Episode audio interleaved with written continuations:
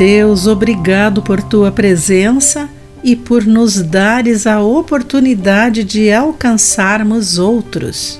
Olá, amigo do Pão Diário, muito bem-vindo à nossa mensagem do dia. Hoje vou ler o texto de Shostel Dixon com o título É Melhor Serem Dois. No triatlon Ironman de 1997, duas mulheres lutaram muito até a linha de chegada.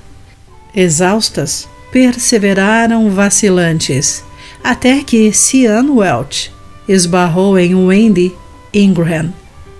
Ambas caíram e lutaram para se levantar.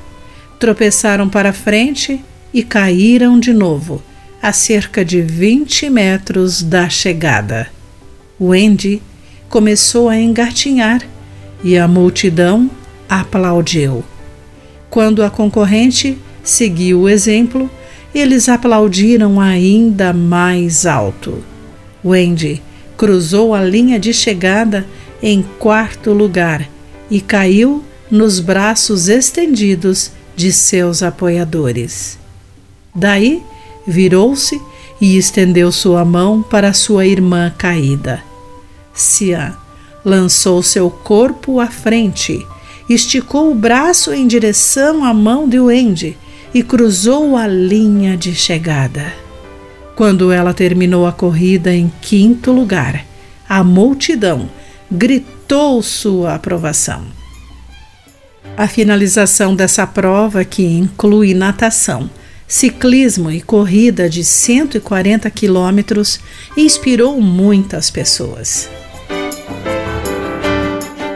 A imagem das competidoras cansadas e perseverando juntas está arraigada em minha mente, reafirmando a verdade descrita em Eclesiastes capítulo 4, versículos entre 9 e 11.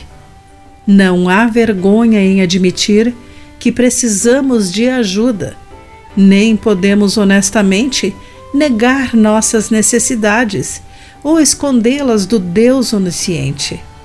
Em algum momento, cairemos, física ou emocionalmente. Saber que não estamos sozinhos traz conforto e nos ajuda a perseverar. Nosso Pai nos ajuda e nos capacita a alcançar os necessitados, assegurando-lhes que também não estão sozinhos. Querido amigo, Alguém o ajudou recentemente? Como encorajar outros nesta semana? Pense nisso. Aqui foi Clarice Fogaça com a mensagem do dia.